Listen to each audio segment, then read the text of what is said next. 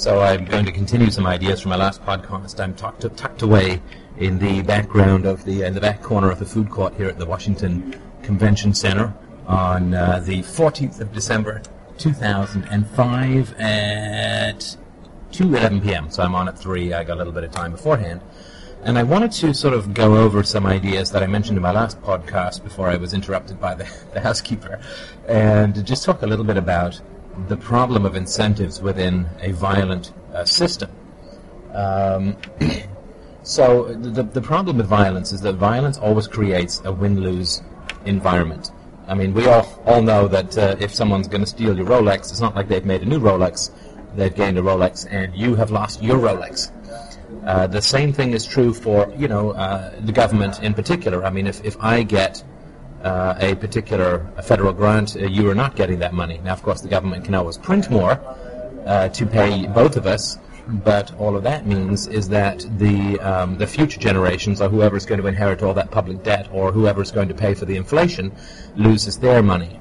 The only thing that contributes to the growth of goods and services within the economy is trade and being able to do more with the same amount of time, right? So the, the question of profit is, is, is complicated, but, you know, suffice it to say here that if I can produce one widget an hour by hand, and then I spend 10 hours creating a machine which allows me to produce two widgets an hour in perpetuity, uh, you know, after uh, 10 uh, after 10 or so hours, everything after that is pure gravy, and I now have more with the same amount of time and energy that I did before. I mean, it's a very simplistic way of looking at it, but the only thing that creates a win-win situation is investments which improve productivity over time or over energy. So again, not, not to get too technical on the economics of it, the important thing to remember is that if it's not an investment which is voluntary to supply a product or service that the market desires, which is also voluntary, then it is a zero-sum game or a net-sum game. So I steal from Peter to pay Paul.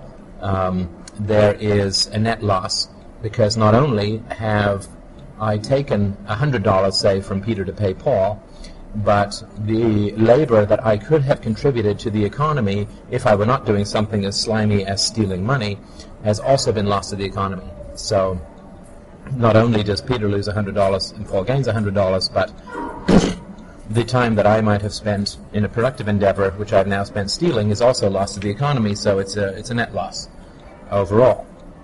So that's an important point to remember when looking at uh, violence. And, you know, I mean, I'm sort of focusing a little on violence rather than the state here because it's a little easier to understand with somebody who grabs your sneakers than with somebody who is, uh, say, printing money and, and creating national debts. But uh, violence uh, is always is a, a, negative sum game, which is why, of course, um, societies which rely on violence, and this, of course, is most of the world except for the West, and most of the West except for the last 250 years or 200 years or so, those societies which rely on violence are those societies which remain poor. I mean, there really is no, at least to me, uh, because I'm not a think tank that is paid to overcomplicate things, there's no great mystery to the problem of poverty within the world. Poverty is simply created by violence.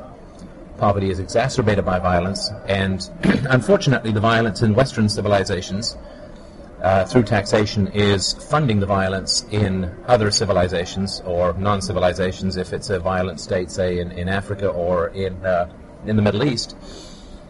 The violence here funds the violence there, and thus poverty uh, generally tends to increase.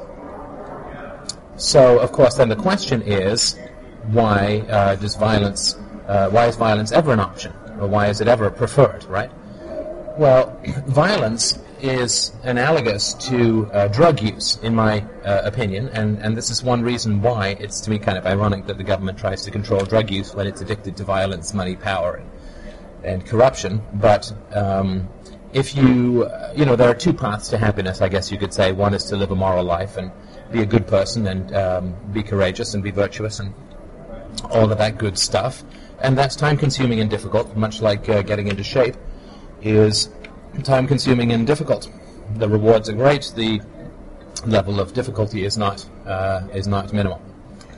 So uh, the other route to happiness is you can just uh, take a nice uh, juicy hit of heroin Uh, now, I myself never tried any drugs of any kind. I was a smoker for a little while, and and I like a glass of wine from time to time, but I've never even tried marijuana or anything like that. I just uh, feel that I have kind of a good ra- racehorse between my ears, and I don't want to steroid it up in any way. So um, you can, of course, choose to just forget about uh, being a virtuous person and just take drugs. And I can certainly understand that perspective. I really can. I mean, if I had, if uh, uh, my doctor phoned me tomorrow and said, uh, Steph, my boy, you've only got uh, a week to live. Well, yeah, I'd be kind of tempted. I got to tell you, you know, they say that uh, you know, uh, uh, crack or or heroin is like a thousand times better than your best orgasm. So, uh, you know, the part of my life plan is to wait until I'm very old and then start trying all this stuff when it doesn't matter to my health anymore. so that having been said, I can certainly understand why people would be interested in. Um, just wait. There's a bit of a rumbling here as they take a cart past. Okay.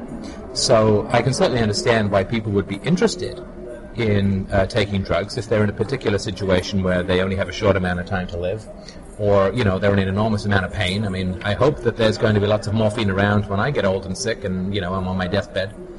So, you know, drugs are perfectly valid approach to particular kinds of problems. It's just that, you know, if you're like 20, 30, 40, or 50 years old, you don't particularly want to get into the situation where you get addicted to something which is going to ruin your life for the next, you know, 40 or 50 years. So I would say that uh, these sort of two approaches to happiness, one is short-term chemical and one is long-term virtue, uh, you know, pretty much, unless you're in a very unusual situation or, you know, about to die, you want to go with the long-term virtue rather than the short-term chemical. So, with that not too subtle metaphor in place, we can actually have a look at what violence does. You know, if you want to make money, you can either take the, the long and difficult route, excuse me, which is to, you know, go to school and learn stuff and, you know, figure out the market, figure out what people want, invest your own money, put your house up for mortgage, work 60 hours a week and so on, and, you know, then maybe you can make a lot of money. Uh, or you can uh, become a thief. You know, there's a certain amount of technical skills involved in becoming a thief, but it's not really comparable to what it takes to run a business or even uh, perform at a high level job. So, in the short run, for a specific or particular individual, there are enormous benefits, right? And so that is something that uh, is important to remember when it comes to violence. This is also true for the government. If you are a farmer and you know you need or you feel that you need sort of federal subsidies because the price of crops goes up and down and foreign governments subsidize their farmers and there's weather and all this kind of stuff, then you know, it's certainly to your benefit to actually um, lobby the government to get the money and suck it away in your bank account. is it ever to your detriment in the long run? Well, yes, of course, to some degree it is.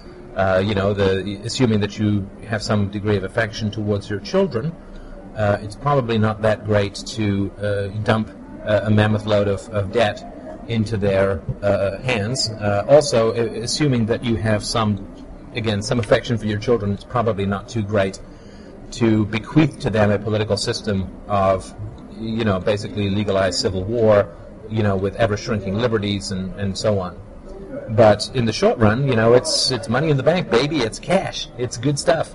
So I think that is is is is a very important part of understanding, you know, why uh, government power tends to grow. That for certain specific individuals in the short run, it's enormously beneficial. And, you know, to some degree, human beings do only think in the short run. Um, I mean, that's an arguable position, and there's, you know, people who will argue otherwise, and that's fine. I mean, the whole proposition that I'm talking about doesn't rest on that, but uh, certainly uh, people, when you offer them money and they don't have to work for it, and they can just go and cash it, and they don't have to uh, stick a gun in anybody's face, uh, they uh, will take it. I mean, they absolutely will. So, I think it's helpful to understand that particular perspective on violence, to understand the government. I think another thing to understand why uh, violence in the form of the government is so bad is the following. Most people are peaceful. And I say this even though they talk about their love of Iraq, the war in Iraq, or they, they talk about their, their love of government subsidies, or they talk about the need to you know, give check to people on welfare or whatever. I mean, that's all well and good, and that's all theoretical. But most people, most people, by far the majority of people, are not at all comfortable using violence to achieve their ends. I mean, this is assuming that they haven't grown up in some sort of Nicaraguan or Haitian scary death camp society where, you know, they're given a gun when they're 10 and their mother is killed in front of them and all this kind of stuff, you know, which obviously messes up the psyche quite a bit. But on average, people are generally very peaceful. And this is one of the main reasons why the government or the growth of government power is so dangerous is that it allows people to be violent or to gain the effects of violence without themselves having to perform that violence. I mean, a classic example, which I think I got from Harry Browne, is if you are somebody who feels that their rent should only go up 3% a year, uh, and your landlord raises it 6%, you can either, um, you know, go down to your landlord's apartment, knock on his door, put a gun in his face, and say, you better damn well not raise my rent more than 3% or I'm going to shoot you.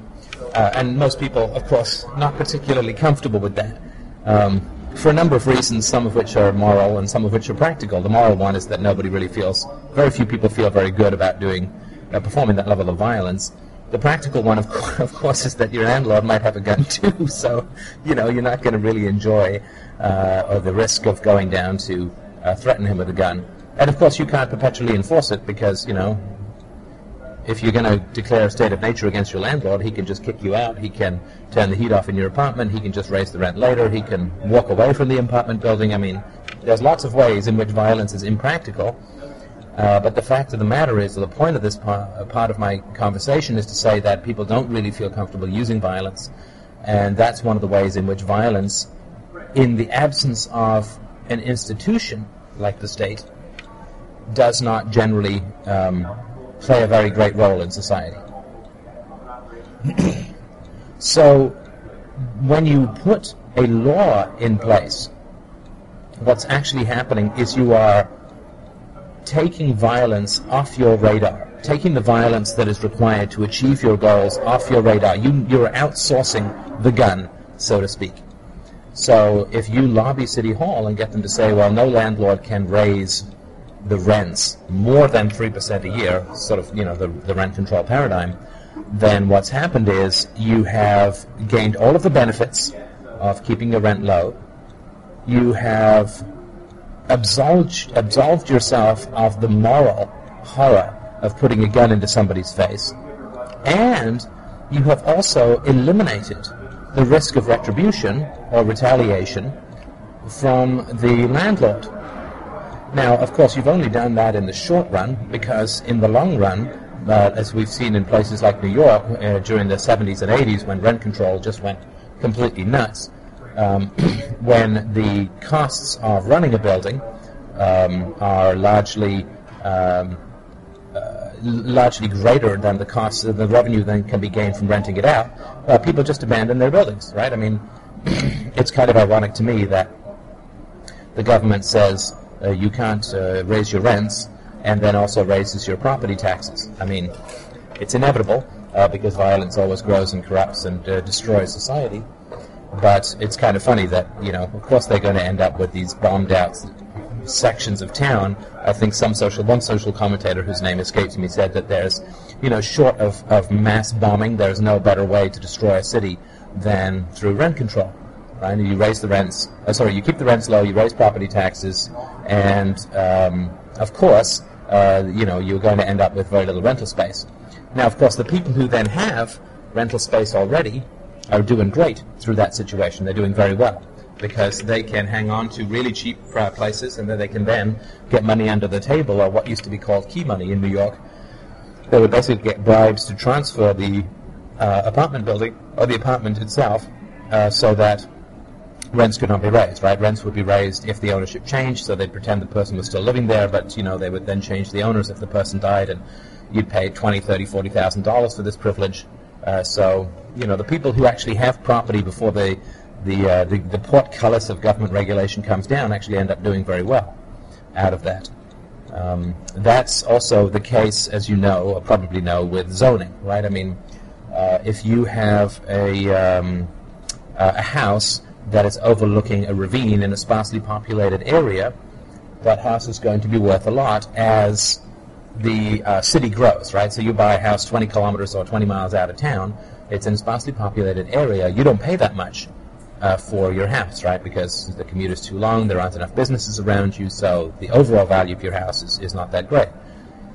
However, as the city grows, right, your uh, the value of your house is going to go up briefly, and then it's going to begin to go down again as more and more people build in your neighborhood, right? So you might have had a, um, a nice ravine view uh, of woods going off into the uh, distance when you bought the house, but then as the city grows, what happens is you end up with, with overlooking a construction yard, overlooking somebody else's um, uh, backyard, overlooking a house. The ravine might be, uh, you know, clear cutted or whatever. So the value of your house is going to go down again as more and more people move into the neighborhood.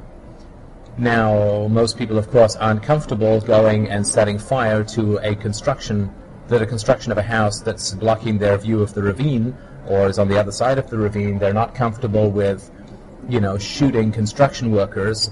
But if they can go to the government and get zoning laws passed, then they maintain the value of their house. In fact, they increase it significantly because now it's in a highly populated area and still has lots of elbow room and a great view. So they gain all of the benefits of using violence without any of the risks of retaliation and without any of the moral uh, disgust or horror of having to perform it themselves. So that's sort of another example of how when violence becomes um, uh, institutionalized, so to speak, then the gains of violence uh, will always be there and will tend to increase but the the the, uh, the negative aspects of violence, i.e., the, the the retaliation and the moral horror of pointing a gun at someone directly, they're all eliminated, right? So, given that you have created a situation where violence is rewarded and the costs of violence are eliminated, of course you're going to see a situation where violence is going to continue to grow and grow and grow until the consequences of violence are now so great that the entire structure of society is going to collapse. Um, this sort of reminds me when I was a kid, I read a great explanation for pain. Uh, because, you know, you'd, you'd, hit your thumb with a hammer or you'd, you know, fall uh, out of a tree you were climbing and it would hurt like the dickens and you'd go, well, man, this sucks. I know I've fallen out of a tree. What do I need all this pain for? And I can't remember where I read it. I mean, I was very, very young, but it really has stuck with me over the years as a pretty good metaphor for uh, a lot of things other than, you know, physical pain. And the way it went was this. The, the guy was writing and said, well, look, if you're climbing a tree um, and you climb past a wasp's nest and you don't see it, right, and you, you can't feel any physical pain, then what's going to happen? Well, you're going to keep climbing the tree, and you're going to hang out in the tree, and you're going to practice your bird calls or whatever, look for ro- uh, robin's nests. But the problem is that the wasps that you have disturbed are stinging you in your butt or in your back or in your legs or whatever. You may not be, you know, let's just say you can't see them or whatever. Now, you're going to keep climbing despite the fact that you're being stung, and you will have no biofeedback to say, look, something's wrong, I'm being stung here, I better get out of this damn tree. And what's going to happen is that you're going to keep climbing and keep climbing. The wasps are going to keep stinging you until their venom overwhelms your neurological system and you uh, fall out of the tree in a coma or you know you, you fall unconscious and you're going to die or you're going to be incredibly badly injured right coming down out of a tree when you're 50 or 75 feet up when you're completely unconscious is probably not a very good strategy for survival and I think that that is an excellent, excellent metaphor for the problem of violence as well. People don't generally like being violent because the re- retaliation, and to me, the fear of retaliation is a pretty small aspect of people's disdain or distaste for violence. Uh, people just can't look in the mirror. Most people can't look in the mirror and say, "Yeah, I had a good day today," when they went around and stuck guns in people's faces and, you know, blew other people away and, you know, kidnapped and robbed and maimed and whatever, right? Um, so the reason that institutionalized violence is so dangerous is that not only does it accrue the benefits of violence to people who experience neither the moral horror nor the risk, but it also causes violence to spread and spread and spread to such a degree that society itself, to pull back to my metaphor, falls out of the tree and is destroyed.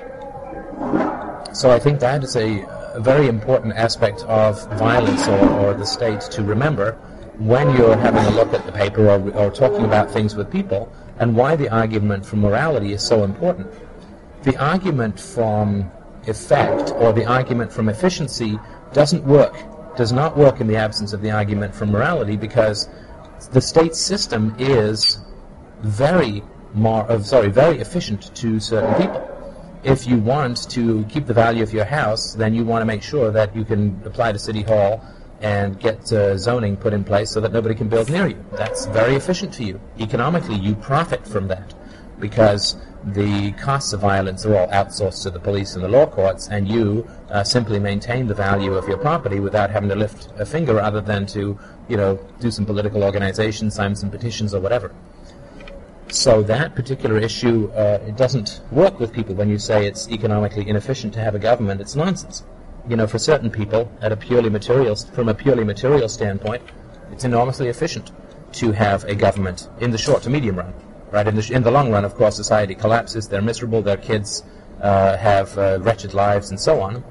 But, you know, that's really not how people make decisions, right? I mean, if, if I come to you and say, I'm going to give you $50,000, but there's a risk that in 30 years, uh, you know, there may be some inflation, you know, I mean, just to take an example, you're going to take the check. I mean, there are maybe six people in the world who are uh, moral enough, and I'm not sure that I'm one of them, to reject that on the basis of, look, uh, I don't want people a generation from now to have an extra percentage of inflation just so I can have my $50,000. Uh, that's really not how things work. Um, and of course, you can take that money and invest it and recoup a lot more than out of that whole situation than people will ever lose out of, even that your kids will ever lose out of that one percentage point increase. I mean, I'm just making up numbers, but I think you get the point. And that's why, in the absence of the argument for morality, uh, people simply are unconvinced of the virtue of getting rid of the government or, you know, to take a less anarchistic and more libertarian approach uh, of minimizing the power that it is able to, to wield. Because if we say, well, capitalism is more efficient, then that's true, of course, for society as a whole and in the long run, but for very specific people, uh, it is absolutely much more economically efficient to manipulate the political process than it is to rely on the free market. And last but not least, um, the people who will have to decide whether or not to change the system to, say, lower the prevalence of government power are the very people who are profiting the most from government power. And so that's why that's never going to happen. You can't go to a politician and say you need to limit government power when a politician's entire salary and pension schemes are derived from the institutionalization of violence that the state represents. Uh, similarly, uh, lawyers, you know, gain an enormous amount of benefit from the current uh, rather messy system of, of litigation and tort law. And of course, they're not going to be the ones who are going to up and say, yeah, I would sure love to cut my income by about two thirds uh, to allow people who are simply eloquent and logical to argue court cases rather than have a monopoly on it and that seems like an excellent position. I will definitely work night and, day to invalidate the value of my education and to ensure that I can no longer get uh, very expensive settlements from the cases that I'm trying. Uh, it's absolutely impossible. I mean, there's no way that you can ever rely on that uh, ever happening. It would be fantasy land to imagine it ever could. However, the one hold that we do have on people is that they don't feel comfortable using violence very few people feel comfortable using violence. Um, sociopaths are extraordinarily rare. Um, and uh, so the one thing that we can always have a hold on people is to say that it's wrong to steal, it's wrong to take money, it's wrong to use violence, and people still agree with that in current society. Even the people who are older, who are benefiting from the system, still a- appeal to virtue, right? All the government does is appeal to virtue, not efficiency. You will occasionally see arguments like, well, it's cheaper to have socialized healthcare than the American system or whatever, but those are all tertiary. Um, because the, the danger with those arguments is that then you can compare the current healthcare system to the one from 40 years ago in America or Canada and see that the modern ones are so much more expensive. So most people um, still feel very uncomfortable with the idea of approving of violence, and that's where, of course, we can um, have the greatest effect in conversing with people. Get them to understand that, that it's wrong to use violence to solve social problems, that it's wrong to have uh, certain people have the right to use violence, and then we can also point out that by giving certain people all of the benefits of using violence and none of the drawbacks, we are actually causing uh, or creating a system wherein violence can do nothing but increase and increase and increase until it destroys society as a whole. I have found that to be somewhat effective in getting people to understand why this issue is so important. Alrighty, 2.36 p.m. I guess I had better uh, start getting ready for my presentation, so I hope this has been helpful, and thanks again for listening.